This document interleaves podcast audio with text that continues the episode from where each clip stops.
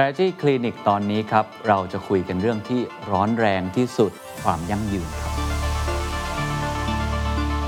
พอพูดคำว่า sustainability กับ strategy มันไปด้วยกันได้จริงหรือ เป้าหมายสูงสุดเนี่ยคำว่า sustainability คือความยั่งยืนเนี่ยครับ มันเป็นเป้าหมายแรก ๆ ของคนทำกลยุทธ์อยู่แล้ว เดี๋ยวผมจะมาเล่าให้ฟังว่าพัฒนาการเนี่ยของคำว่า sustainability ในมุมของ strategy เนี่ยมันเป็นยังไง The secret sauce. Strategy Clinic กับ ดรทนายชรินสาร What's your secret? Strategy Clinic ตอนนี้ครับ เราจะคุยกันเรื่องที่ร้อนแรงที่สุด พูดถึงมากที่สุด และหลายคนบอกเป็นเรื่องที่เร่งด่วนที่สุดจำเป็นที่สุดของโลกในวันนี้นะครับ ความยั่งยืนครับ ไม่ว่าจะเป็นความยั่งยืนเชิงสิ่งแวดล้อม ความยั่งยืนเชิงสังคม หรือความยั่งยืนเชิงธรรมาภิบาล และอีกหลากหลายมุมมองมากเลย แต่คำถามก็คือพอพูดคำว่า sustainability กับ strategy มันตัว S เหมือนกันครับ แต่ละคนบอกว่ามันไปด้วยกันได้จริงหรือ เราจะสามารถทำให้องค์กรเราเติบโต สร้าง profit ไปพร้อมๆกับ people และ planet หรือ purpose ได้อย่างไร วันนี้อาจารย์ทนายชรินสารจะมาให้คำตอบ สวัสดีอาจารย์ครับ สวัสดีครับคุณเคนอาจารย์ระยะหลังๆ ตัวผมเองแล้วกัน ผมสัมผัสได้ว่า ผู้บริหารหรือว่าผู้นำองค์กรครับนะไม่ว่าจะเป็นฝั่งเอกชนครับหรือว่าฝั่งภาครัฐ หรือครับว่าประชาสังคมสถาบันครับการศึกษาหรือสื่อเองครับให้ความสำคัญกับ sustainability อืมมากครับๆนะครับอาจจะมากในมุมแตกต่างกันในแต่ละระดับ แต่ทุกคนพูดถึงแล้วก็อยากจะลงมือทำคโดรับยเฉพาะเรื่องของสิ่งแวดล้อมครับแต่ผมไม่แน่ใจว่าในมุมอาจารย์อาจารย์มองเรื่อง sustainability ยังไงบ้างครับในมุมมองนักกลยุทธ์ คือเรื่องของกลยุทธ์เนี่ยต้องเรียนเขียนว่าและท่านผู้ฟังด้วยนะฮะ มันเปลี่ยนตามยุคตามสมัยนะฮะเป้าหมายสูงสุดเนี่ยคำว่า sustainability คือความยั่งยืนเนี่ยครับมันเป็นเป้าหมายแรก ๆ ของคนทำกลยุทธ์อยู่แล้วอ่าอ่าจริงๆคุณเคนถ้าเราคุยกันง่ายๆเนี่ยคนทำธุรกิจถามว่าต้องการอะไร ครับก็ต้องการกำไรถูกไหมครับ ครับแล้วถามว่ามีกำไรไปทำไมฮะก็เพื่อให้ธุรกิจเรายั่งยืนอ่า นึกถึงภาพนะคุณเคนถ้าเราทำธุรกิจแล้วเราขาดทุนทุกปีมันจะยั่งยืนได้ไหม จริงครับ มันยั่งยืนไม่ได้ครับนะครับเพราะฉะนั้นไอ้คำว่ากำไรเนี่ยจริง ๆ มันก็ซ่อนคำว่ายั่งยืนอยู่แล้วในตัว แต่มันเป็นความยั่งยืนที่เราเรียกว่า economic มันเป็นความยั่งยืนในเชิงธุรกิจ ในเชิงเศรษฐกิจที่ทำให้รายได้รายจ่ายของเรารายรับค่าใช้จ่าย มันทำให้ธุรกิจมันอยู่ได้ มันครับมันไม่ล้มหายตายจากลงไปนั่นเอง เพราะฉะนั้นคำว่ายั่งยืนเนี่ยในยุคแรกๆอะครับ มันก็มันเราไม่ได้ใช้คำนี้เท่านั้นเองโอเคเราใช้ว่าแสวงหาผลกำไรหรือบางทีแต่นั่นแหละอย่างที่มันอาจารย์บอกใช้คำว่า long term อ่าอ่าใช่ long term อ่านะครับเพราะฉะนั้นมันมีคำว่ามีความเรื่อง sustainability เนี่ยแอบซ่อนอยู่แล้วครัแต่บวันเนี้ยผมว่า เดี๋ยวผมจะมาเล่าให้ฟังว่าพัฒนาการเนี่ยของคำว่า sustainability ในมุมของ strategy เนี่ยมันเป็นยังไง ครับแล้วทำไมมันมาถึงในจุดที่วันนี้เราคุยกัน ครับ อย่างที่คุณเคนบอกว่า people planet profit อะไรต่างๆ เหล่านี้หรือแม้แต่เรื่องของธรรมาภิบาลเนี่ยครับ มันมาอย่างไงดีไหมครับ ดีครับ ได้ครับ อ่านะครับนั้นเดี๋ยวผมเล่าให้ฟังนิดหนึ่งเลยแล้วกันนะฮะตอนแรกเนี่ยมันเริ่มมาจากแค่ตรงนี้แหละ คนทำธุรกิจก็เพียงแต่อยากให้ธุรกิจตัวเองเนี่ยยั่งยืนอยู่ได้อืมนะครับ คราวนี้ถ้าเราไปดูย้อนไปยุคแรกๆเนี่ยถามครับว่า แล้วกลยุทธ์เนี่ยมันเกี่ยวอะไรกับเรื่องของความยั่งยืนอืมนะครับมันก็คือวิธีการเพราะว่าการทำธุรกิจอย่างที่เราทราบอะคนที่ประสบความสำเร็จคือคนส่วนน้อยครับคนที่ล้มเหลวเนี่ยคือคนส่วนใหญ่อืมนะครับถ้าท่านไหนอยากดูตัวเลขลองไปคุยกับกระทรวงพาณิชย์ได้ กระทรวงพาณิชย์ประเทศไทยเนี่ยครับเขามีตัวเลขนะว่ามีคนมาจดทะเบียนปีหนึ่งกี่บริษัท แล้วเขามีตัวเลขด้วยนะครับว่าบริษัทเหล่านี้มาขอปิดตัวปีไหนนะครับถ้าผมจำตัวเลขไม่ผิดเนี่ยถ้าผ่านไปประมาณ5ปีเนี่ยเกินครึ่งไม่อยู่ละคือความล้มเหลวมันเยอะมากนะครับ เพราะฉะนั้นความยั่งยืนในเชิงของธุรกิจหรือเศรษฐกิจเนี่ยนะใช้คำว่า economic แล้วกันนะฮะครับจะได้ไม่เข้าไปไม่ไปปนกับเรื่องของเศรษฐกิจมหาภาคอะไรวุ่นวายเอานี่ยธุรกิจเป็นหลักเอาธุรกิจเป็นหลักเนี่ยมันต้องได้ก่อนอืมนะครับแล้วมันเกี่ยวกับเรื่องกลยุทธ์ยังไง อันนั้นคือเป้าหมายนะฮะกลยุทธ์คือวิธีการนะครับยุคแรก ๆ เลยเนี่ยที่ผมสังเกตเห็นนะฮะเราใช้เรียกว่าความฉลาดคุณเคนความฉลาดเนี่ยทำให้ธุรกิจเนี่ย sustainable ได้นะฮะเพ ราะว่าเวลาเราพูดถึงธุรกิจเนี่ยหนึ่งธุรกิจเนี่ยเราบอกว่ามีคนล้มเหลว แต่เราก็จะพบว่าในธุรกิจนั้นนะมีคนประสบความสำเร็จอยู่ด้วยนะคำถามก็คือคนที่เขาทำสำเร็จเนี่ยเขาทำยังไงต่างจากคนที่ล้มเหลวอย่างไรครับอ่าอันนี้แหละครับ ถ้าพูดภาษากลยุทธ์เนี่ยเราเรียกว่า positioning อ๋อเออคือในตลาดเดียวกันอะอะคุณก็เห็นตตลาดสื่อเนี่ยกว้างใหญ่ไพศาลครับผมคุณเคนก็จะเห็นว่าบางคนเนี่ยล้มหายตายจาก แต่บางคนอยู่ได้แล้วเจริญเติบโต เป็นเพราะ positioning หรือสิ่งที่เขาเลือกทำเนี่ยมันต่างกันนั่นเอง อาจารย์แปลภาษาไทย positioning ว่าอะไรฮะการเลือกหรือการโฟกัสโอเคอ่าผมแปลง่ายๆเลย เพราะว่าตลาดเนี่ยมันใหญ่มากครับนะครับสมมุติเราพูดกันว่าตลาดพอดแคสต์เนี่ยตลาดพอดแคสต์มันก็กว้างมาก กลุ่มผู้ฟังก็กว้างมาก ลักษณะเนื้อหาก็ต่างกันมากครับและการเลือกตรงนี้ครับมันนำไปสู่ผลการประกอบการที่แตกต่างกัน การเลือกที่ผิดเนี่ยบางทีมันทำให้ล้มละลายได้เลยเพ ราะไปทำมาหากินกับตลาดที่เขาไม่มีเงินจ่ายครับอ่าอย่างนี้เป็นต้นครับนะครับเพราะฉะนั้นยุคแรกเนี่ยที่ผมสังเกตเห็นเนี่ย sustainability ในเชิงกลยุทธ์นะฮะมันใช้คำว่าความฉลาดนะครับหรือว่าทักษะในเชิง analytics ก็คือการมองให้ออกอะว่าตรงไหนควรทำตรงไหนไม่ควรทำนั่นเองครับผมนะครับนะฮะอันเนี้ยจะได้เชื่อมโยงกับกลยุทธ์แล้วเดี๋ยวหลายๆท่านอาจจะเริ่มคิดว่าเออถ้าเราอยากทำให้ธุรกิจเรายั่งยืนเนี่ยท่านจะต้องเริ่มคิดแบบ analytics ครับคิดแบบโฟกัส คิดแบบมองเลือกการเล่นไม่ใช่ทำทุกสิ่งทุกอย่างซึ่งอันนี้ก็จะเป็นประเด็นจริง ๆ ที่เราคุยกันมาหลายตอนหลาย episode มากใช่เลย นั่นก็เป็นแบบ pattern ที่อาจารย์เคยเห็นมาครับในอดีตนะครับอ่าซึ่งทำให้เกิด sustainability ได้เอาในเชิง economic ก่อนนะครับครับเพราะว่าถ้าไปคุยกับคนที่ทำด้านเนี้ยเขาก็จะบอกเหมือนกันว่าคล้ายๆกันเลยฮะ people planet profit นะฮะ ถ้า profit ไม่มาก่อนนะฮะที่เหลือก็ทำไม่ได้อ่าใช่ใช่เพราะว่าใช่ถ้าบริษัทอยู่ไม่ได้ เราจะไปช่วยเหลือชุมชนไปช่วยเหลือโลก หรือว่าทำอะไรเนี่ยมันมันยากมากครับๆนะครับเพราะฉะนั้น economic เนี่ยมันต้องมันต้องมันจะเป็นพื้นฐานที่สำคัญที่ทำให้ธุรกิจอยู่ได้นะครับยุคหลังจากนั้นเนี่ยผมก็เห็นวิธีการจัดการเรื่อง sustainability โดยใช้เรียกว่าหลักการจัดการนะคุณเคนหลักการจัดการนะฮะเพราะเราจะเห็นเลยนะครับ คนที่ทำธุรกิจเหมือนเหมือนๆกันนะคุณเคนครับ การจัดการที่ดีกับการจัดการที่ไม่ดีเนี่ยมันต่างกันมากนะ อะผมยกตัวอย่างโรงพยาบาลก็ได้ พอดีอยู่ใน sector นี้มานานพอสมควร เราจะเห็นว่าโรงพยาบาลก็คล้าย ๆ กันนะครับอ่าสร้างตึกซื้ออุปกรณ์เชิญแพทย์นะฮะอ่าแพทย์ก็นะไปนะเชิญท่านมามาออกตรวจอะไรต่างๆ เหล่านี้นะครับ แต่เราก็จะเห็นว่าเครือบางโรงพยาบาลบางเครือเนี่ยโตเร็วมากๆ ในขณะที่บางเครือก็ไม่ค่อยโต หรือบางโรงพยาบาลเอกชน ก็ล้มหายตายจากก็มีครับทั้งหมดนะครับมันคือมันไม่ใช่เรื่องของ Product และ Service ละ มันเป็นเรื่องของการจัดการา ซึ่งถือเป็นหนึ่งในกลยุทธ์เหมือนกัน ใช่เป็นเป็นเป็นวิธีการหนึ่ง ถ้าเราไปโฟกัสที่การจัดการให้ดีเนี่ยองค์กรเนี่ยก็จะธุรกิจก็จะสามารถยั่งยืนได้ดีกว่า องค์กรที่จัดการไม่ดี อันนี้หมายถึง management operation อาจารย์มาถึงนั้นเลยใช่ไหมฮะพูดถึงการจัดการโดยรวมเลยนะครับ การจัดการไหนไหนๆมาถึงนี้แอบแถมให้นิดนะอ่าตอนผมไปเป็นอาจารย์ประจำที่จุฬาแรก ๆ เลยนะ เป็นอาจารย์จูเนียร์เลยเนี่ยผมถูกสอนวิชา introduction to business คุณเคนครับแล้วต้องสอนเด็กปีหนึ่งอะ แล้วสอนอะไรที่มันพื้นฐานพื้นฐานมากเขาก็ให้โยนตำรามาให้ผมเล่มหนึ่งผมก็ไปนั่งดู อ๋อโมดูลแรกต้องสอนเรื่องธุรกิจ แต่ต้องสอนเรื่องการจัดการธุรกิจ ผมก็ไปเจอคำแปลฮะว่าการจัดการหรือ management แปลว่าอะไรเออผมชอบมาก ๆ เลยนะ ขออนุญาตแชร์กับท่านทุกท่านนะเขาเขียนไว้ดีมากเลย การจัดการแปลว่าการทำงานให้เสร็จโดยใช้ผู้อื่น จริงฮะถูกไหมครับคุณเคนเป็นผู้บริหารเนี่ยเราทำเองคนเดียวไม่ได้ เราไม่ทำเราทำงานให้เสร็จโดยใช้ผู้อื่นครับนะครับเพราะฉะนั้นผู้จัดการหมายความว่าคุณต้องทำงานให้เสร็จโดยใช้ผู้อื่น ดังนั้นถ้าคุณมีทักษะการจัดการไม่ดีเนี่ยงานมันไม่เสร็จพองานไม่เสร็จธุรกิจก็ไม่ประสบความสำเร็จก็เกิดความล้มเหลวได้ครับนะครับเพราะฉะนั้นผมเห็นเลยว่ายุคแรกเนี่ยประมาณปี1980 ตอนนั้นเนี่ย consulting firm บริษัทที่ปรึกษาเกิดขึ้นเยอะมาก มีการวิเคราะห์มีการเกิดเครื่องมือ ทั้งหมดเพื่ออะไรฮะเพื่อสร้างกลยุทธ์ที่ทำให้ธุรกิจเนี่ยเจริญก้าวหน้าและอยู่รอดได้อ่ายุคถัดมาเนี่ยผมเห็นเลยว่าการจัดการเนี่ยสำคัญมาก ๆ เป็นยุคที่คนไปเรียน MBA กันเยอะอ่าอ่าจริงเพื่อให้คุณจัดการเป็นครับนะครับเพราะว่าเมื่อคุณขึ้นไปอยู่ในตำแหน่งที่สูง แล้วคุณจัดการไม่เป็นเนี่ยคุณก็ปล่อยลูกน้องทำลูกน้องทำก็บางทีก็ไม่ประสานงานกันบ้างทำผิดบ้างนะตัดสินใจมองแบบไซโลตัวเองไม่มองภาพใหญ่บ้าง สุดท้ายธุรกิจก็ล้มเหลวไม่ยั่งยืนอืมตอนนั้นอ่าก็จะเป็นยุคของ Manager Executive ที่แบบคนเรียนกันเยอะมากใช่เพื่ออยากจะเป็นผู้บริหารที่เก่ง ใช่ครับนะฮะ alignment เรื่องของ balance scorecard อะไรต่างๆ เหล่านี้พวกเครื่องมือเหล่านี้มันจะเกิดขึ้นมาครับผมก็นับว่ามันก็เป็น strategy แบบหนึ่งนะ ที่เราไปโฟกัส แล้วทำให้เกิดความยั่งยืนได้นะครับ ถัดมายุคถัดมาเหมือนกันผมว่าอันนี้ก็เป็นเครื่องมือที่เกิดความยั่งยืนได้นะ ก็คือการมองไกล กลุ่มนี้จะเป็นพวก innovator พวกนักธุรกิจที่ visionary มองการไกลนะ เจฟเบโซ Amazon.com อีลอนมัสเตสลามองไปข้างหน้ามองไปไกลๆนะครับหรือแม้แต่นักธุรกิจหลาย ๆ ท่าน ก็อยากจะทำประเทศไทยให้เป็นครัวโลกนะฮะมีอะไรเยอะแยะมากมายนะครับ กลุ่มเนี้ครับก็คือใช้วิธีการ visionary นะครับในการที่ทำให้เกิด sustainability เพราะเราทราบอยู่แล้วครับ การทำธุรกิจเนี่ยเราบริหารจัดการดีแค่ไหนก็ตามน้องเคนเราโฟกัสดีแค่ไหนก็ตาม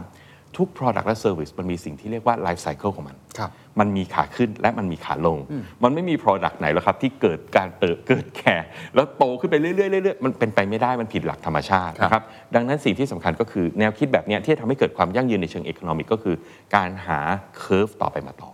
รับ นะครับที่เราชอบใช้คำว่า next New S S curve curve นั่นเอง new S curve next S curve อะไรเนี่ยครับ ครับซึ่งมันต้องใช้วิธีการคิดแบบ innovation ครับ และ visionary อ่าอย่างที่อาจารย์เคยสอนพวกใช้ strategy for sight อะไรแบบนั้นใช่ไหมฮะอะไรอย่างนั้น ใช่ครับ อ่า เพราะฉะนั้นอันนี้ก็จะเป็นอีกวิธีการหนึ่งนะที่ของ strategy ที่ไปเชื่อมกับ sustainability ในด้านของธุรกิจก่อน เพื่อให้ธุรกิจเนี่ยอยู่ได้ครับนะครับแล้วมันก็มาถึงยุคหนึ่งครับคุณเคนซึ่งผมว่ายุคนี้แถวๆนี้ก็ยังเห็นอยู่นะ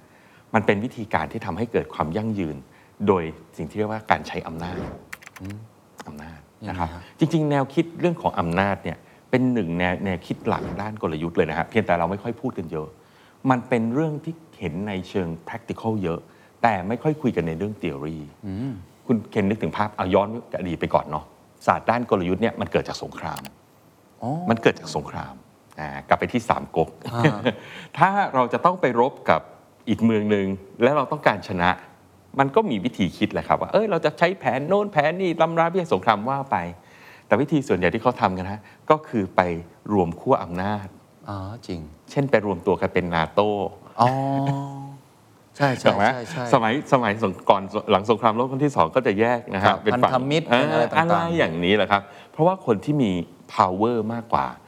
ก็มีโอกาสที่จะประสบความสำเร็จมากกว่าคนที่มี power น้อย โอ้เออน่าสนใจกองทัพที่ใหญ่ใช่ไหมฮะมีพันธมิตรเมืองนั้นก็เป็นพวกเราเมืองนี้ก็เป็นพวกเราโอกาสชนะมันมากกว่า เพราะผมเพิ่งรู้ว่าในเรื่องของ power เรื่องอำนาจ มันมี theory ในเชิงกลยุทธ์ด้วย มีครับ ปกตินึกคิดว่ามันเป็นแนวแบบ practitioner แนวแบบว่าใช่ใช่ ลุกลักษณะแต่ละบุคคลในการใช้วิธีแต่นี้ ไม่ค่อยมีการพูดเยอะไงฮะ เพราะว่าแนวคิดเอ่อที่เรียกว่า power school เนี่ยนะครับเขาเขาบอก concept นี้เลยเขาบอกถ้าเรามีอำนาจมากกว่านะยังไงเราก็ชนะคุณถ้าคุณมีอำนาจสูงสุด คุณได้ทุกสิ่งทุกอย่างที่คุณต้องการครับนะครับ เช่นนะครับ ถ้าเราจะย้อนกลับมาให้มันเชื่อมโยงกับเครื่องมือที่หลาย ๆ ท่านอาจจะเคยได้ยินนะ Five Force Model อ๋อคุณเคนอาจจะเคยได้ยินเนาะใช่ครับ ของ Michael Porter Industry Analysis ใครที่เรียน MBA มาจะแตะมาหมด จริง ๆ มันเป็นเรื่องของ power นะฮะเพราะ Michael Porter บอกว่า profitability หรืออัตราการกำไรคุณจะต่ำถ้าแรง 5 ตัวเนี้ยมันมีอำนาจต่อคุณสูง เออจริงแฮะอำนาจของผู้ซื้ออำนาจของซัพพลายเออร์อำนาจของสินค้าทดแทน ถ้าซัพพลายเออร์บีบคอคุณได้ ลูกค้าก็บีบคอคุณได้ การแข่งขันก็บีบคอต่อเวลาคุณทำไปเถอะทำไปโอกาสสำเร็จก็น้อย ถึงทำสำเร็จอยู่รอดได้กำไรก็ต่ำแต่ถ้าในตรงทางตรงกันข้ามนะครับ คุณสามารถสร้างอำนาจขึ้นมาได้นะครับไปบีบคอพวกนี้ให้ทุกคนหมดเลยนะ คุณบีบคอซัพพลายเออร์ได้ ผมต้องการราคาเนี่ยคุณไม่ขายคุณก็เตรียมตัวปิดบริษัทบีบคอคอน sumer ได้ ถ้าคุณไม่ซื้อตัวนี้นะ คุณก็อดตายไปบีบคอคู่แข่งได้ด้วยโดยการควบรวมกิจการนะที่เราเห็นและนั่นคือนั่นคือที่มาว่าทำไมในประเทศที่เจริญแล้วหลายประเทศก็ถึงมีกฎหมาย antitrust เพราะว่าพอคุณมี power มากเกินไปคุณสามารถทำได้ทุกสิ่งทุกอย่างนั่นเอง ครับ อันนี้ก็เป็นอีกเอออีอีกเทรนด์หนึ่งที่อาจารย์บอกว่าเห็นมากขึ้ผนมเห็นมาผมเห็นมาตั้งแต่ประมาณช่วงปี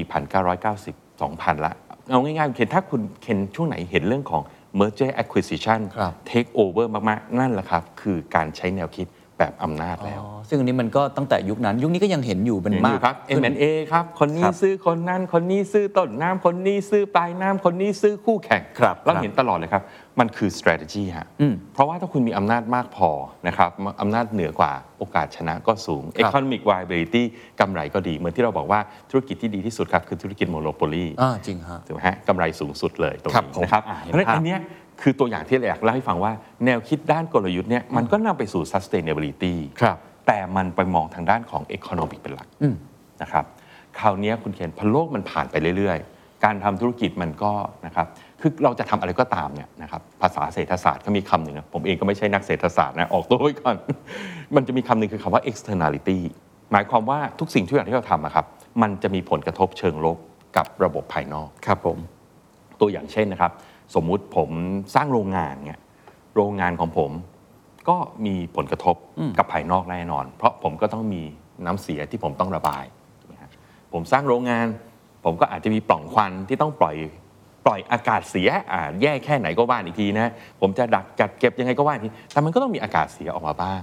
นะครับนะใครที่ทำอะไรอะครับ มันจะเป็นอย่างนี้ไปหมดเลยแหละคือไม่ว่าเราจะทำธุรกิจแบบไหนการกระทำยังไง เราจะสร้างผลกระทบเชิงลบ ไม่มากก็น้อย ไม่มากก็น้อยกับคนรอบๆตัวอะแม้แต่ใกล้ๆตัวเลยนะครับ ข่าวที่เพิ่งออกเลยเร็วนี้แม้แต่วัดก็ยังมีถูกไหมครับคุณเจนอืมใช่ครับใช่ไหมสวดสวดมนต์กันเสียงดังเด็กบอกว่าเรียนหนังสือไม่ได้เอออะไรอย่างมุมหเงี้นึ่ยการสวดมนต์ก็เป็นเรื่องที่ดีนะอะได้ก็บุถูญกได้ก็เป็นทานก็เป็นกิจของสงฆ์แต่มันก็อ่า หลีกเลี่ยงไม่ได้ที่จะอ่าสร้างผลกระทบบ้างใช่อ่าใช่ครับ มันเป็นเรื่องธรรมดาครัคืบอผมไม่อยากให้มองว่าเป็นเรื่องผิดนะฮะมันครับเป็นเรื่องธรรมดาอืมของการทำอะไรก็ตามอะมันก็ย่อมส่งผลกระทบกับสิ่งที่อยู่รอบตัวเราครับนะฮะถ้าจะเอากันให้แบบ extreme แล้วคุณเคนเรานั่งคุยกันแบบนี้นะเขาก็บอกว่าเราปล่อยคาร์บอนไดออกไซด์อืมจริงครับใช่ไหมใช้ไฟใช้แอร์จริงเสื้อผ้าที่เราใส่ ใช่ครับขนาดพวกเอ่อปศุสัตว์ที่เขาเลี้ยงสัตว์อะอ่าเขายังบอกแล้วว่ามูลสัตว์เนี่ยทำให้โลกร้อน ใช่ใช่เพราะวัวมันตมีดเกสวัวเลย จริงฮะ นะฮะคือมันหลีกเลี่ยงไม่ได้เออจะบอกว่าไม่ให้ทำอะไรเลย มันก็คงไม่ใช่ ครับมันก็เลยมีคำว่า externality อืม นะครับมันมีนะฮะแต่ว่าในอดีตเนี่ยไม่ได้ค่อยมีใครใส่ใจเท่าไหร่ ครับ นะครับเพราะโดยทั่วไปเนี่ยคนที่ทำธุรกิจก็ต้องยอมรับเนาะก็ค่อนข้างที่จะมี power มากกว่าคนที่ได้รับผลกระทบ อ๋อเออจริงจริงมันเป็นเรื่องธรรมดาครับ อะโรงงานไปตั้งอยู่ ชาวบ้านก็คือชาวบ้านอ่านะอ่าเขาไปช่วยนิดๆหน่อยๆ มันก็จบกันไปได้โอ้มันเป็นเรื่อง power เนาะทำให้แต่ก่อนเสียงมันอาจจะไม่ดังมากพคืออมันไม่ใช่การใช้ power อะแต่ว่ามันก็โดยธรรมชาติอะเข้าใจอะครับเจ้าของโรงงานหรือว่าอะสมมุติผมเป็นวัดอะอืมเอ่ออย่างน้อยชุมชนก็เกรงใจท่านเจ้าอาวาสอยู่พอสมควรอืมหรือกระบวนจไปการของสังคมด้วยเนาะที่ใช่อาจจะยังไม่ได้ตระหนักถึงเรื่องนี้สักเท่าไหร่ครับไม่ไม่ได้เป็นการ abuse power เอางี้แล้วกันโอเคเรียกว่าไม่ได้เป็นการเข้าใจ abuse เข้าใจ power ทุกคนก็เล่นตามกฎกติกาและสิ่งที่ตัวเองต้องทครับำแต่มันมี externality ซึ่งในอดีตก็ก็ทนทนอยู่กันไปอืมนะครับมันก็เป็นเรื่องแบบนี้ครับคุณเคนครับ แต่แล้วตั้งแต่ช่วงประมาณผมเห็นตั้งแต่ประมาณปี 2000 กลางกลางๆแถวๆมาถึงแถวๆประมาณ 2010 เนี่ยมันเริ่มเกิดปรากฏการณ์ฮะก็คือมันมีสิ่งที่เรียกว่า activist เกิดขึ้นครับอ่านะฮะแปลง่าย ๆก็คือคนทั้งหลายเนี่ยเริ่มไม่อยู่เงียบๆ พูดง่ายๆปิดปากไม่ได้อืมทุกคนเริ่มรักษาสิทธิ์ของตัวเองมากขึ้นครับเริ่มออกเสียงเริ่มโวยวายนะครับ อย่างที่เราเห็นเลยก็มีตั้งแต่มี NGO เกิดขึ้นครับ NGO ก็เข้าไปเนี่ยทำอย่างนี้ไม่ถูกต้องนะ อันนี้มันไม่ได้เราต้องมาเป็นปากเป็นเสียงเริ่มเขย่าขึ้นมานะครับเรื่องนี้ถ้าถามว่าใหม่ไหมก็ไม่ใหม่หรอกครับ เพราะว่าในอดีตเนี่ยอย่างก็มีอังกฤษเองเนี่ยตอนหลังปฏิวัติอุตสาหกรรม ก็เกิดสหภาพแรงงานครับเกิดขึ้นครับมันก็คือเรื่องเดียวกันก็คือเอ่อ คนงานอะคุณเป็นคนรับเงินอะคุณก็ไม่มีเสียงแต่พอถึงจุดหนึ่งพอประเทศเขาเจริญขึ้น เขาก็บอกไม่ได้ แม้ผมเป็นคนรับค่าจ้างคุณ แต่ถ้าคุณให้สภาพการทำงานที่ไม่ดีกับผม ผมก็โวยวายได้นะผมก็มีสิทธิ์โวยวายเพื่อชีวิตที่ดีของผมครับนะครับไอ้อันเนี้ยมันเรียกว่า activist ทุกคนเริ่ม active มากขึ้นนะฮะเรื่องการเมืองเราก็คงเห็นเนาะใช่ครับอ่านะฮะคนก็รุ่นใหม่เขาก็มี ถ้าเขาไม่พอใจเขาก็ส่งเสียงอะเขาไม่ใช่แบบนั่งผมเฉยๆแล้วผมอะ ว่าอีกมุมหนึ่งที่ทำให้ปรากฏการณ์นี้มันชัดขึ้นก็คือเทคโนโลยีด้วย อืมสื่อต่างๆที่มอบ power ครับ กลับด้านให้กับพวกเรา ผมในฐานะทำสื่อเนี่ยก็ครับในอดีตเอ่อคนที่เป็นผู้เสพเสพสื่อครับผู้บริโภคอย่างพวกเราแทบจะอืมไม่มีอำนาจเลย ไม่มีต่อรองอะไรไม่ได้ แต่ตอนนี้ด้วยโซเชียลมีเดียด้วยเทคโนโลยีอืมต่างๆ สมาร์ทโฟนเองเนี่ยครับมันเริ่มกลับด้าน ครับ คือถ้าเกิดว่าสมมุติว่าคุณผู้ฟังไม่พอใจผมกับอาจารย์ทนายอืม ก็อาจจะคอมเมนต์เข้ามา คอมเมนต์มาใน YouTube ใช่ไหมแล้วถ้าเกิดว่ายอดไลค์ไอ้คอมเมนต์นั้นมันพุ่งเออคนก็จะรู้สึกว่าไอ้ยไอ้ตอน episode เนี้ยอืมมันมันไม่ค่อยดี หรือถ้ามันมากกว่านั้น อาจเอาเอาไปปั่นในทวิตเตอร์ต่ออา หรือว่าเอาทัวร์มาลงพวกผมกับอาจารย์ทนายคือปรากฏการณ์นี้ผมว่าในอดีต คุณเคนอย่าชี้นำสิอ๋อโอเคอย่าอย่าทำเลยนะครับขอ เราคงไม่ เราคง เรามาให้ความรู้กันครับ นะคุยกันสนุกสนุกๆนะครับทุกท่าน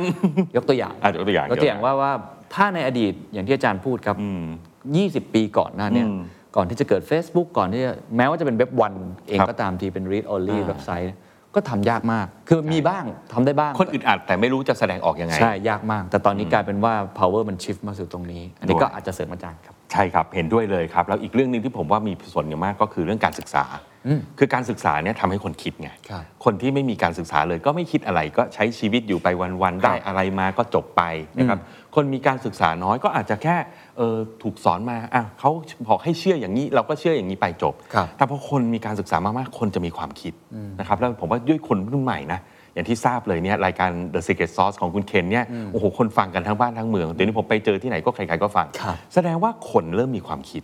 เขาเริ่มไม่ใช่บอกว่า ฉันทำงานไปวันๆรับเงินเดือนแล้วก็จบกันไป เขาอยากรู้เรื่องนั้น อยากรู้เรื่องนี้ อยากคิดเป็นอยากฉลาด อยากเจริญก้าวหน้าครับเพราะมันเป็นอย่างนี้ครับ มันก็เลยเกิดปรากฏการณ์แอคทิวิสต์คอน sumer เองก็แอคทิวิสต์มากขึ้นนะฮะเราถึงต้องมีสคบที่คอยช่วยผู้บริโภค ไม่งั้นแต่ก่อน ผู้บริโภคอ่านึกภาพไหมไม่มีสคบนะฮะแล้วผู้บริโภคเงียบๆคุณจะผลิตสินค้าอะไร คนก็ซื้อครับกินไปแล้วเกิดป่วยขึ้นมา ก็ช่างก็เรื่องของคุณคุณตัดสินใจเอง โรงงานก็ไม่สนใจ แต่เดี๋ยวนี้ไม่ได้มันครับมีเรื่องแอคทิวิสต์พวกนี้มากขึ้นครับแล้วมาบวกกับเรื่องของสื่อเนี่ยครับมันก็เลยเป็นประเด็นครับอ่าอ่ามันก็เลยเป็นประเด็นนะคครัรับบในสายวิชาการด้านกลยุทธ์เองยุคนั้นเนี่ยผมก็มีโอกาสได้ไปประชุมที่อ่า strategic management society ที่ประเทศอเมริกาบ้างครับมันมีคำคำหนึ่งที่ตอนนั้นมันถือว่าใหม่มากนะแต่ตอนนี้ก็คุยกันเยอะแล้วคือคำว่า non market forces non market forces เพราะยุคแรกๆเนี่ยตอนเราทำธุรกิจนะคุณเคนครับมันวนอยู่ในสิ่งที่เราเรียกว่า market forces ครับผมก็คือ supplier ลูกค้าคู่แข่งวนกันอยู่แค่เนี้ยมันถึงมีคำว่า competitive strategy เราจะประสบความสำเร็จเราต้องเอาชนะคู่แข่งให้ได้ มีคำว่า customer centric strategy เราจะประสบความสำเร็จ เราต้องเอาลูกค้าเป็นศูนย์กลาง แต่ทั้งหมดมันยังในอยู่ในสิ่งที่เราเรียกว่า market force ครับคือเราสินค้าบริการคู่แข่งลูกค้าวนอยู่แค่เนี้ยแต่มันมีสิ่งที่เรียกว่า non market forces ด้วย คือ regulator พนักงาน ชุมชน NGO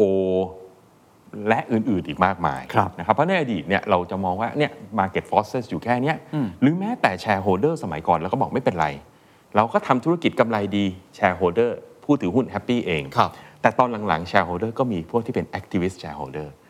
เออที่จคุณเคนเคยได้ยินเนาะอ่าๆอย่างแม้แต่บริษัทใหญ่อย่าง Exxon Mobil เนี่ยยังต้องปรับโครงสร้างปรับกลยุทธ์ปรับบอร์ด เพราะ activist shareholder มายืนตะโกนบอกว่า ไม่ได้ไม่ได้คุณโตแบบนี้คุณทำให้โลกร้อนแบบนี้ ผมไม่ยอมรวมตัวกันมาแม้กระทั่ง shareholder ก็เป็น activist ด้วยแล้วก็เป็น activist ด้วย คือเราเริ่มเห็นว่าการอยู่ของธุรกิจวันเนี้ยมันไม่ได้อยู่แค่ เราผู้ผลิตคู่แข่งลูกค้าวนอยู่แค่นี้มันมีคนอื่นๆ ที่เขามีส่วนได้ส่วนเสียกับเราเยอะมากมีแรงกดดันที่แต่ในอดีตอื่นๆเขาไม่ค่อยเขาไม่ค่อย active เออแต่ก่อนน่ะมีเหมือนกันแต่ว่าอาจจะไม่ได้ active มากไม่หรือ active power มกอาจจะมีไม่มากอ่ตอนนี้ใช่คมัรับนมีพวกนี้มันเยอะมากขึ้นเรื่อยๆ เราก็เลยรวมกลุ่มเหล่านี้ครับ เราเรียกว่า non market forces ครับผมแล้วงานวิจัยในยุคนั้นเนี่ยพอดีต้องขอโทษด้วยผมไม่ได้ตามมาจนถึงทุกวันนี้ เพราะว่างานวิจัยด้านกลยุทธ์มันก็ปรับไปเรื่อยๆนะครับแต่งานวิจัยยุคนั้นตอนที่ผมไปประชุมเนี่ยเขาพบว่า non market forces เนี่ย มีผลกระทบต่อความยั่งยืนและ performance ขององค์กรยิ่งกว่า market forces อืมฟังแล้วฟังเราแล้วต้องอึ้งตไหมระหนักเลยนะตระหนักเลยไหมฮะ คุณเคนนึกภาพอย่างนี้ สมมติคุณเคนมีโรงงานอยู่แห่งหนึ่งอ่าสมมุติว่าคุณเคนทำอะไรบางอย่างพลาดไปในเรื่องของ market forces เช่นทำให้ลูกค้าไม่พอใจ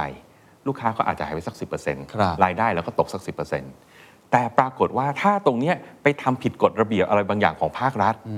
โดนสั่งปิดครับจบเลย ผลกระทบรุนแรงกว่า ผลกระทบรุนแรงกว่า งานวิจัยในยุคนั้นพบว่า non market forces เนี่ยมีผลต่อความยั่งยืน และ performance มากกว่า market forces ซะอีก คือเป็นความเสี่ยงที่อาจจะเกิดขึ้นไม่บ่อย ใช่ แต่เป็นความเสี่ยงที่ถ้าโดนแล้ว ใช่ โอ้โห เละได้เลย ใช่ใช่ใช่ไหม เอ่อถ้าพูดโอ้เคสพวกนี้จริง ๆ เยอะคุณเยอะคนมากคนเยอะมากผมใช่ผมว่าใน3ถึง5ปีนี่ใช่เยอะมากในต่างประเทศเอาเรายกตัวอย่างเช่น ขออนุญาตเอ่ยชื่อเลย WeWork เออ Uber อะไรแบบเนี้ยใช่คือชัดเจนมาใช่กอ่าหรือสายการบินหนึ่งที่อะไรนะมีการลากผู้โดยสารลงจากเครื่องบินอ่าใช่ใช่จำได้ไหมฮะใช่ตอนนั้นจำได้โอ้โห แล้ววิดีโอถ่ายกันปุ๊แล้วบางทีมันเป็นเรื่องแบบเล็ก ๆ นะ เป็นเรื่องแบบ operation เล็กใช่ๆแต่ว่าถ้าเกิด Public เห็นครับแล้วเรื่องไปถึง regulator เรื่องไปถึง NGO มันมันกลายเป็นน้ำผึ้งหยดเดียวได้นะ เครื่องบิน 737ฮะ MAX ของ Boeing ไม่ผ่านเรื่อง safety ครับห้ามขายห้ามบิน ground หมดทั้ง fleet ทั้ง fleet ทั่วโลก เห็นไหมฮะเนี่ยคือ non market forces มันครับไม่ได้เกี่ยวกับผู้บริโภคไม่ได้มาบอก ฉันไม่ชอบเครื่องบินลำนี้อะไรเงี้ยแต่ปรากฏ regulator บอกว่าเครื่องบินคุณไม่ปลอดภัยพอ ground ทั้งหมด เสียหายไม่รู้เท่าไหร่โอ้โหพอฟังแล้วแสดงว่าผู้บริหารหลังจากนี้ต้องตระหนักเรื่องนี้เยอะ ๆ เลยครับมันเป็นการเปลี่ยน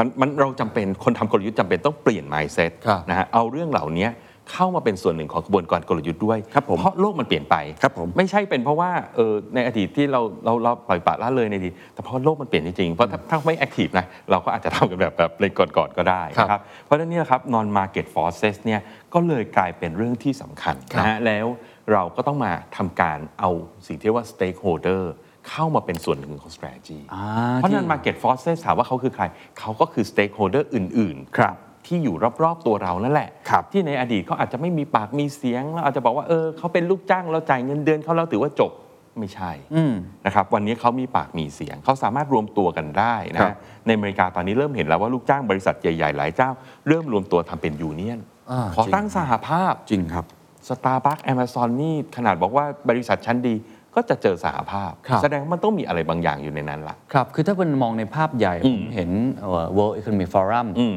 ก็ก็พูดเรื่องนี้ค่อนข้างเยอะ แล้วก็มีหนังสือออกมาจากผู้ก่อตั้ง ครับก็คือจาก shareholder capitalism อืมก็คือทุนนิยมของผู้ถือหุ้น อืมซึ่งก็คือเอากำไรเป็นหลักเนี่ยฮะอืมซึ่งไม่ใช่เรื่องผิดอะไรอ่าไม่ได้ผิดอะไร ก็มาถือ เพราะเพราะอย่างที่ว่าฮะไม่ใช่ผิดอะไรเพราะอะไรเพราะถ้าขาดทุนต่อเนื่องมันก็ไม่ต้องคุยเรื่องอื่นกันต่อถูกละครับจบ แต่ปัจจุบันนี้ก็พูดถึง stakeholder อย่างที่อาจารย์พูด แต่คำว่า stakeholder capitalism คือทุนนิยมที่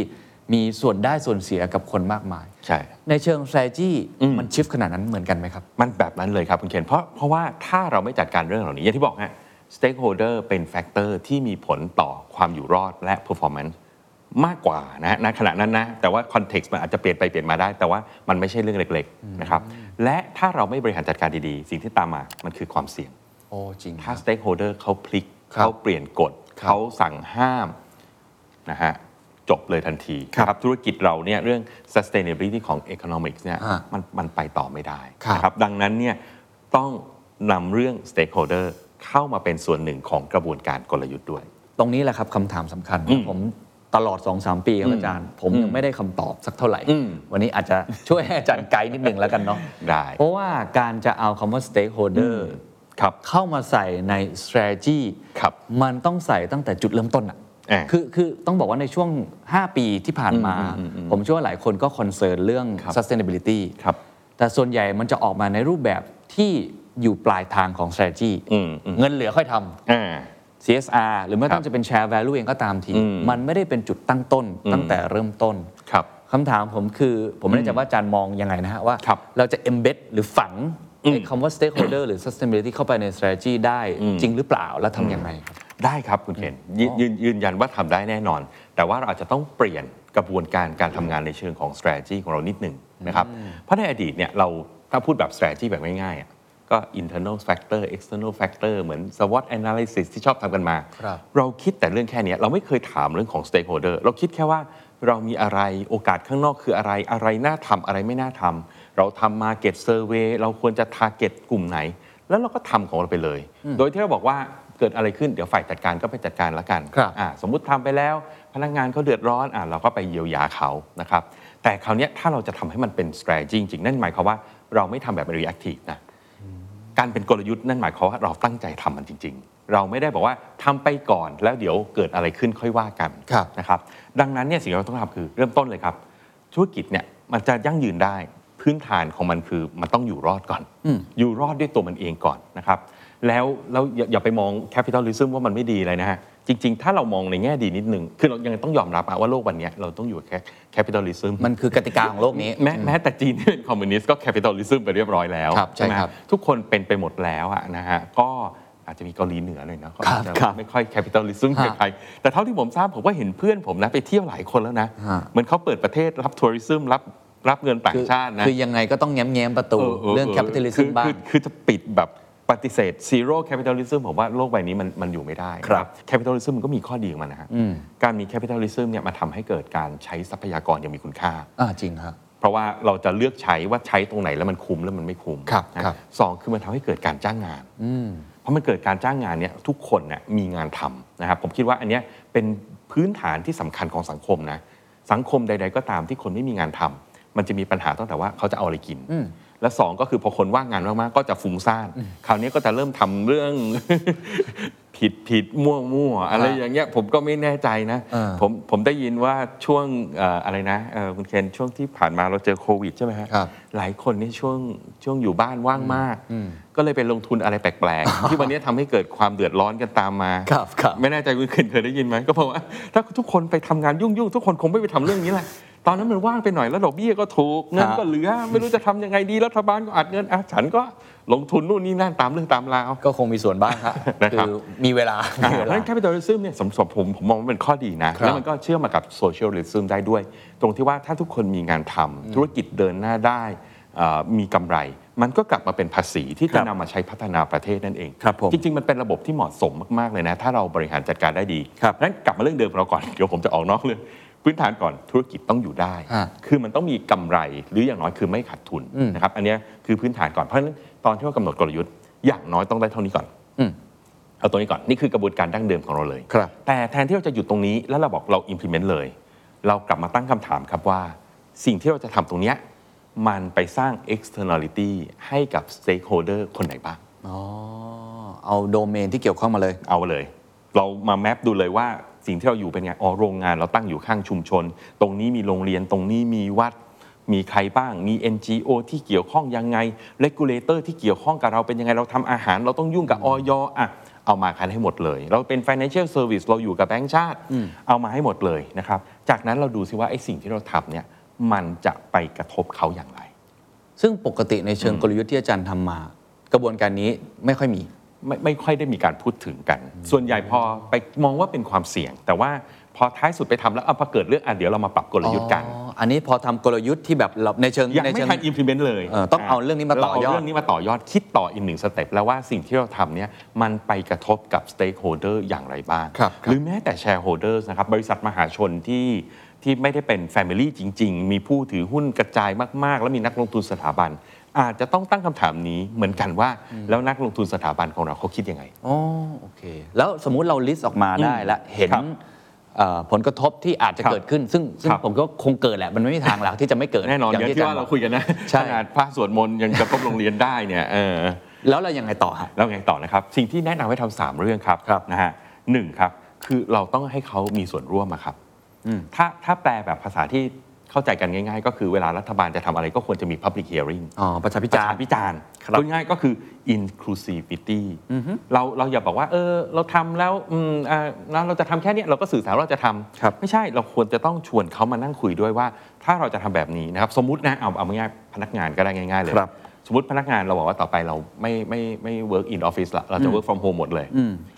ถ้าเราคิดแบบกลยุทธ์สมัยก่อน แล้วก็ประกาศเลยอ่าทุกคน work from home นะอ่าเดี๋ยวแล้วก็พ วกนายๆก็ไปจัดการเองใครโวยวายเดี๋ยวก็ช่วยนู่นช่วยนี่กันไป แต่ถ้าเราจะทำแบบนี้เราอาจจะบอกว่าก่อนที่เราคิดแล้วว่าวิธีเนี้ยจะดีกว่ากับบริษัทเราครับแต่ก่อนที่เราจะ implement เราทำ public hearing เราชวนพนักงานมาคุยกันว่าถ้าเราจะ work from home 100%คุณคิดอะไรยังไงบ้าง คุณติดอะไรยังไง มันจะมีมาตรการเยียวยาอะไรยังไง ก่อนที่เราจะ implement คือเราก็และโยนเผลอๆ ใช่แล้วเผลอๆเราอาจจะเปลี่ยนแผนของเราก็ได้ หลังจากที่เราฟังเขาเรียบร้อยแล้ว แต่ว่าเราต้องคิดอะไรมาก่อน ใช่ ไม่ใช่ว่าคือผมว่ากระบวนการนี้มันจะสลับกันได้นะ บางคนคือทำ public hearing ก่อน brainstorm ฟัคงรับฟังฟังแล้วใช่เอามาทำเป็น strategy ใช่อ่ากับอีกแบบหนึ่งอย่างที่อาจารย์บอกคือทำ strategy มาเป็นระดับหนึ่งก่อนเพื่อให้ธุรกิจอยู่ได้ก่อนอ๋อเพราะอย่างนี้ครับคุณเคนสิ่งที่ผมกังวลนะ ผมเคยเจอบางองค์กรแต่ว่าไม่ใช่องค์กรภาคเอกชนแล้วกันครับเขาใช้ stakeholder มากๆเลย ก็คือเขาใช้วิธีว่าคุยกับทุก ๆ คนที่เกี่ยวข้องเขาครับครับ สุดท้ายสิ่งที่เกิดขึ้นครับอ่าตำราฝรั่งนะเขาใช้คำว่า dogs dinner คุณเคนนึกภาพออกไหม dogs dinner ความหมายก็คืออาหารเหลือของทุกคนอะเทลงมาประกองอยู่ในกันเดียว มันได้ dogs dinner ก็อาจจะเป็นไปได้ ซึ่งเพราะว่ามัมัน นไม่ทำให้องค์กรเนี้ยสามารถขับเคลื่อนไปในทิศทางที่ถูกต้อง เพราะมันไม่ได้มี direction ที่เพื่อทำให้เราอยู่รอดได้ก่อน มันเป็นมันมันไม่มันเป็นมันเป็น subjective มากเลยครับเราฟังครับทุกคนเหมือนคุณเคนบอกว่า อ้าว ต่อไป The Standard จะไปอยู่ออฟฟิศไหนดี แล้วคุณเคนถามน้อง ๆ ทุกคนอ๋อสิ่งที่คุณคุณเคนได้มามันจะเป็นอย่างที่ว่าคือเข้า Dogs ใจ Dinner ทุกคนจะพูดหมดเลย โอ้เห็ยนผภาพมอยากอยู่บางนาผมอยู่อยากทำลูกกันแล้วสุดท้ายคุณเคนก็บอกเอาไงดี ใช่ไหมฮะ แสดงว่ามันก็จะกึ่งกึ่ง ท็อปดาวผสมบอทผมทอมถึอังพผมเนาะ ถึงไม่อยากให้เริ่มจากตรงนั้น เพราะว่าถ้าเราคุย stakeholder โดยที่เรายังไม่บอกเขาเลยว่าเราจะทำอะไรอะอ่า เขาก็ยากที่จะบอกเหมือนกันว่าเขามีคอนเซิร์นอะไร เพราะเขาไม่มี direction อะไรเลย เราต้องเริ่มก่อนมันเหมือนต้องมีตุ๊กตาบางอย่างไปก่อนโอเคเห็นนะภาคพรับครับเพราะฉะนั้นเอา economic เป็นตัวตั้ง เพราะ economic เนี่ยคือพื้นฐานของ sustainability ครับธุรกิจต้องอยู่ได้ก่อน จากนั้นก่อนที่จะ implement จัดเนี่ยแหละครับ สิ่งที่เรียกว่า public hearing เพื่อเกิดให้เกิด inclusivity เรารับฟังเขาเราเอ่อ มีมากน้อย แล้วเราจะปรับช่วยเยียวยายังไงไหม หรือถ้าเกิดมันฟังแล้วหนักจริง ๆ เราอาจจะบอกว่าขอกลับไปคิดขอไปปรับกลยุทธ์ละเพราะว่ากลยุทธ์เนี่ยครับมันเป็นของการเลือก มันมีหลายทิศทางฮะเราอาจจะไม่เอาทิศทางที่ดีที่สุดในเชิงการเงิน ไม่ใช่ maximize profit แต่รองลงมานิดนึง แต่ stakeholder ทุกคนแฮปปี้มันก็เป็นเรื่องกลยุทธ์เช่นกัน แต่เราจะไม่รู้เรื่องนั้นเลย ถ้าเราไม่คุยกับ stakeholder โอเคเคลียร์มากว่าเขาจะ react อย่างไรครับผมนะเพราะฉะนั้น inclusive นะสองก็คืออย่าไปเต้นกับทุกเรื่อง ที่เขาใช้คำว่า materiality คือถ้าเราคุยกับ stakeholder แน่นอนทุกคนโวยวายอ่านะฮะมันเป็นธรรมชาติอยู่แล้วถูกครับนะครับ เราจะทำอะไรคนจะโวยวายไม่เอานู่นมานี่เพราะธรรมชาติมนุษย์ไม่ชอบการเปลี่ยนแปลงอยู่แล้ว ครับผมทุกคนจะทำเรื่องเล็กให้กลายเป็นเรื่องใหญ่ได้ ดังนั้นเราต้องมาศึกษาเรื่อง materiality ว่าเรื่องนี้ตกลงมันเป็นเรื่องใหญ่จริงหรือเปล่า มันกระทบเราเยอะจริงหรือเปล่า มันมี impact กับเราจริงหรือเปล่า ถ้าเราเดินไปนะครับเพราะฉะนั้นไม่ใช่เอาทุกเรื่องนะครับเพราะฉะนั้นไกด์ไลน์ข้อหนึ่งคือ include คนเหล่านี้ครับสองก็คือมี materiality นะครับสามก็คือเมื่อเราลงมือทำแล้วเนี่ยอย่างงูงูยิบยิบมาคุณเคน transparency transparency นะครับเราต้องบอกเปิดเผยข้อมูลในสิ่งที่เราทำให้ stakeholder เพราะสิ่งที่ stakeholder ไม่ชอบที่สุดแล้วโกรธนะเอาพูดตรงๆเนี่ยเวลามันเกิด risk ต่างๆเนี่ยจาก non market forces มันก็คือความโกรธนั่นแหะจริงฮะคุณคุณไม่บอกเราอะแล้วอยู่ดีๆ วันหนึ่งเรื่องมันก็แตกตุ้มขึ้นมาเออผมเอาเงินไปฝากคุณไว้ คุณบอกว่าคุณจะให้ดอกเบี้ยผมเท่านี้ ปรากฏคุณไม่ให้คุณเอาไปทำอะไรก็ไม่รู้แล้วไม่บอกผม วันเกิดเรื่องผมเปิดมาผมก็โกรธสิจริงฮะนะแต่ถ้าเกิดเราเปิดเผยข้อมูลอย่างต่อเนื่องและตลอดเวลาเนี่ยครับมันก็จะทำให้คนเขารับรู้ แล้วมันก็จะเกิดการสื่อสารแบบสองทางที่มันจะคอยเตือนกันได้ ก็คือทุก move ของเราในเชิง strategy หรือว่าใช่เชิง policy การใช่กระทำอะไรอย่างน้อยบอกเขาหน่อยใช่อย่างงุบงิบอย่างงุบงิบผมว่าทำอะไรคำนี้ง่ายดีเนี่ยเออใช่อย่างุบงิบอย่าหมกเม็ดอย่าซ่อนใต้พรมอะไรอย่างเงี้ย กับ stakeholder นะฮะเพราะจริงๆ ผมก็เข้าใจแหละบางคนก็แบบรู้ไปเดี๋ยวยิ่งโวยวายจะเป็นเรื่องมากเราซ่อนไว้ก่อนแล้วกันเผื่อไม่เกิดอ๋อ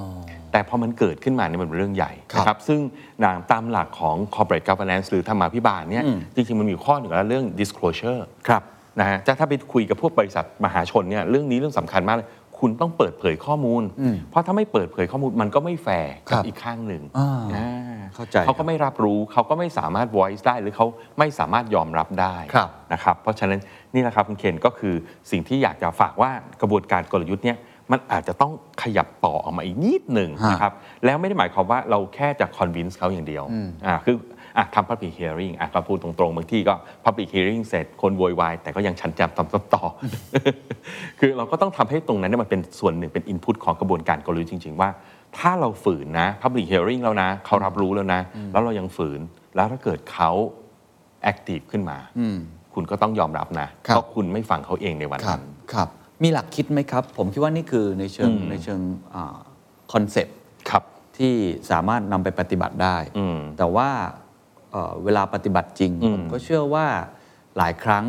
ทอทำประชาพิจารณ์ไปแล้วอืมพอเรารับฟังไปแล้วอ่ามันก็อย่าจะอย่ามีเพิ่งไปพิจารณ์มากเลยเดี๋ยวเดี๋ยวรัฐบาลจะมาโกรธครับเราครับเอาเป็นว่าอะไรนะทาวน์ฮอลทาวน์ฮอล town hall อ่าทาวน์ฮอลในบริษัทเราแล้วกันหรือไปะไปย่างเงี้คุยกับ stakeholder ก่อนาไปเซคโคเดอร์แล้วมีคอมเมนต์หรือว่ามีคอนเซิร์นหลายอย่างที่ทำให้เราแทบจะต้องกลับมารื้อกลยุทธ์ หรือกลับมาปรับเปลี่ยนโครงสร้างครับหรือบางครั้งอาจจะถึงขั้น business model ซึ่งผมว่ามีนะมีปัจจุบันมีหลายอันที่ externality เรามันมันรุนแรงมากเนี่ยใช่ใช่ตรงนี้หลักคิดของอาจารย์คืออะไรจะทำยังไงให้ธุรกิจเราดำเนินต่อไปได้ โดยที่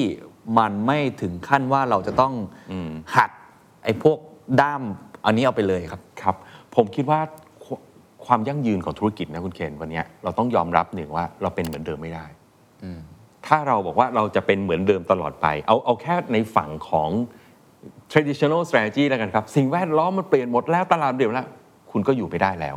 วันนี้ stakeholder เขาก็มีความคาดหวังอื่น ๆ กับคุณครับนะครับแล้วเราเห็นอยู่แล้วว่าถ้า stakeholder ไม่เอาด้วย สุดท้ายมันก็ไปไม่ได้นะ activist shareholder เริ่มมาถึงเริ่มโวยวายเริ่มรวมกลุ่มกัน ปลด CEO นะคลาสสิกเคสเลยที่เพิ่งเกิดปี 2 ปีนี้ก็คือ Exxon เองก็ยังต้องเปลี่ยนกลยุทธ์เลย เพราะว่า activist shareholder ที่เป็น in อ่านักลงทุนสถาบันเนี่ยที่ถือหุ้นเยอะๆเนี่ยเข้ามาโวยวายครับนะครับและนั่นคือเขาไม่ได้โวยวายในสิ่งที่ผิดนะเขาโวยวายในสิ่งที่ถูก เพราะคุณกำลังปล่อยสารที่ทำให้โลกร้อนเยอะขึ้น ซึ่งมันไม่ใช่ทิศทางที่จะไปได้ในระยะยาวเขาเตือน ถ้าคุณยังฝืนต่อไปอันนั้นแหละครับผมกลับมองว่า สิ่งที่เกิดขึ้นเนี่ยถ้าสิ่งที่ stakeholder พูดเนี่ยมันถูกต้องมันเป็นสิ่งที่อ่าสังคมส่วนใหญ่กฎของการกติกาที่อยู่ร่วมกันเนี่ย people planet profit ที่มันจะต้องอยู่ด้วยกันเนี่ยมันต้องไปทางนี้ แล้วคุณยังไม่ไปเนี่ยผมว่าจริง ๆ อันนี้คือเรียกว่าดื้อรั้นละนะครับครับเพราะว่าเราอยู่ได้ เพราะทุกอย่างอยู่ได้ เหมือนครับที่บอกฮะเรืออยู่ได้เพราะมีน้ำเราเป็นเรืออยู่ไม่ได้ ถ้าน้ำหายหมด ดิ่งในทันทีครับนะครับเพราะฉะนั้น stakeholder เนี่ยก็เปรียบเสมือนน้ำอะฮะที่ทำให้เรือของเราอยู่ได้ แล้วสามารถแล่นต่อไปได้ เพราะเขาค้ำจุนเราอยู่ในแต่ละจุดครับครับแล้วถ้ามีคนมาถามอาจารย์ล่ะครับว่าเออ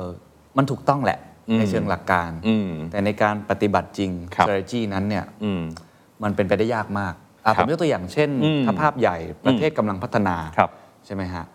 อินเดียอย่างเงี้ยหรือว่าอินโดนีเซียอย่างเงี้ยเขาก็ไปพูดในเวที COP26 ว่าเขาเขาทำไม่ยังได้ไม่หรอกได้ยังไม่ถึงเวลาของเพราะเขาคนยังไม่มีจะกินยังไม่มีอย่างนี้จะแล้วกันอใช่ย่างเงี้ยเอ่อในการกลับมาทำเรื่อง strategy เราเนี่ยเราชะลอได้ไหมหรือเราค่อยเป็นค่อยไปได้ไหมครับอะไรแบบเนี้ยครับอันนี้แหละครับ คือศิลปะที่สำคัญมากเลยคุณเคนเพราะ strategy มันคือผมใช้บ่อยคำนี้บ่อยนะ มันคือเรื่อง trade off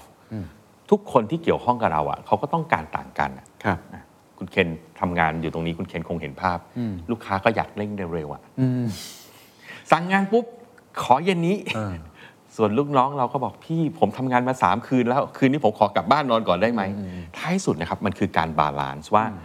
เอาอะไรณเวลาใดเวลาหนึ่ง จริง ๆ มันไม่มีคำตอบที่ถูกครับดูแลพนักงานเราก็ต้องดูแล ดูแลลูกค้าเราก็ต้องดูแล แต่ณ moment เนี้ยลูกค้ารายนี้เออพอคุยกันได้เออให้ลูกค้ายอมหน่อยละกันครับเออ แต่ณเวลานี้โอ้พนักงานคนนี้จะไม่ไหวแล้วนะถ้าเขาโดนอย่างนี้เขาลาออกแน่เราจะต้องยอมพนักงานก่อนนะครับอันเนี้ยมันคือผมเรียกว่าศิลศิลปะในการบริหาร trade-off มันยังมี trade-off จาก stakeholder ก็เรื่องหนึ่งนะฮะครับมันยังมี trade-off เรื่อง short term long term อีกอืมจริงนะครับทุกสิ่งทุกอย่างที่เราทำเนี่ยมันคือเราจะเอาประโยชน์วันนี้ หรือเราจะลงทุนเพื่ออนาคต มีเงินก้อนเดียวกันนะฮะง่ายๆเลย จ่ายเงินปันผล shareholder สิ้นปีนี้ shareholder แฮปปี้แต่เราไม่มีเงินไปลงทุนปีหน้า หรือเราจะบอกว่า shareholder ปีนี้ผมไม่จ่ายเงินปันผลนะ ผมลงทุนเพื่อปีหน้ากำไรบริษัทจะมากขึ้น ครับ มันก็ต้องอยู่ว่าบางปีไงฮะบางปีเออเศรษฐกิจไม่ดีจ่ายเงินปันผล shareholder ก่อนเขาไม่มีจะกินให้เขากินก่อน แต่บางปีเอ้ยเหลือเฟืออยู่แล้วราคาหุ้นนะจะไปเห็นพวกเอ่อบริษัทใหญ่ๆอย่างเอ่อ Microsoft Amazon Amazon นี่ขึ้น Apple นี่ขึ้นชื่อมาก ไม่จ่ายเงินปันผล ถามว่าทำไมก็เพราะว่าราคาหุ้น Apple มันขึ้นทุกปีอยู่แล้ว ยังไงผู้ถือหุ้นก็รวยอยู่แล้ว เพราะฉะนั้นฉันขอเก็บเงินไว้เอาไปเป็นลงทุนดีกว่า เพื่ออนาคตที่ดีกว่าของคุณเพราะปัจจุบันมันได้อยู่แล้วครับตรงนี้ครับมันเป็นผมเรียกว่ามันเป็นทักษะที่สำคัญมากๆ เพราะเรารู้ว่าทุกอย่างเนี่ยมันไม่มีอะไรที่สมบูรณ์แบบ แต่เราเอาขนาดไหนผมว่าอินเดียก็ต้องอย่างนั้นแหละ ถ้าครับเกิดคนของเขายังไม่มีกิน แล้วเขาเดินไปเป็นแบบนั้น คนไม่มีกินอดตายกันเนี่ยมันยิ่งเป็นปัญหาที่ใหญ่กว่า ก็เป็นศิลปะนะครับในการช่บริที่หารเทรดออฟหรือเอาแบบครึ่งครึ่งๆก่อนละกันปีนี้เอาแค่นี้ก่อนอืมครับครับเห็นมันก็ภาพจะกลับไปที่ negotiation ละครับนะเพราะว่า stakeholder ทุกคนมีความต้องการครับนะแล้วก็บางคนก็มี power ที่จะสามารถ voice ได้ดัง ๆ ถึงขั้นที่จะทำให้ disrupt เราอย่างได้เลย ครับครับอ่าพอหลักคิดมาอย่างนี้ทั้งหมดแล้ว อืม ยังไงต่อครับกระบวนการอาจารย์มีคำแนะนำเพิ่มเติมอีกไหมฮะ ท้ายสุดครับ ทั้งหมดที่เราคุยกันเนี่ยมันคือมองจากด้านของกลยุทธ์เนาะครับแล้วมันก็จะเกิดเป็นระยะระยะนะครับแต่สิ่งที่อยากฝากทำอย่างต่อเนื่องเลยนะ อันนี้ผมผมขออ้างอิงมาจากเปเปอร์ของ MIT ช่วงปี 2010 ผมว่าเขาเขียนได้ดีนะเขาบอกว่า อย่าไปมองแค่อย่างนี้อย่างเดียว เราจะไปได้ไม่ได้อย่างที่บอกครับ non market factor มีปัจจัยที่สูงมาก เราต้อง engage stakeholder อย่างต่อเนื่อง ไม่ใช่แค่ว่าตอนที่เราทำ strategy แล้วเราจะขยับอย่างนี้แล้วเราเออจะเป็นอย่างนี้ครับไม่น้อย คือคือเหมือนกับสมมติเรามีโรงงานอยู่ชาวบ้านรอบๆ เราไม่เคยแคร์เขาเลย วันดีคืนดีเราจะขยายแพลนแหละที่สองเราก็เริ่มไปคุยกับเขาครับ เขารู้สึกยังไงล่ะฮะอืมเฮ้ยไอ้นี่มาคุยเรานี่เพื่อจะเอาประโยชน์ใช่ไหมทุกวันอยู่ติดข้างบ้านกันไม่เคยคุยเลย พอจะทำนู่นทำนี่กระทบเราหน่อยมามาคุยกับเรา ครับ เขาก็จะไม่ค่อยไว้ใจ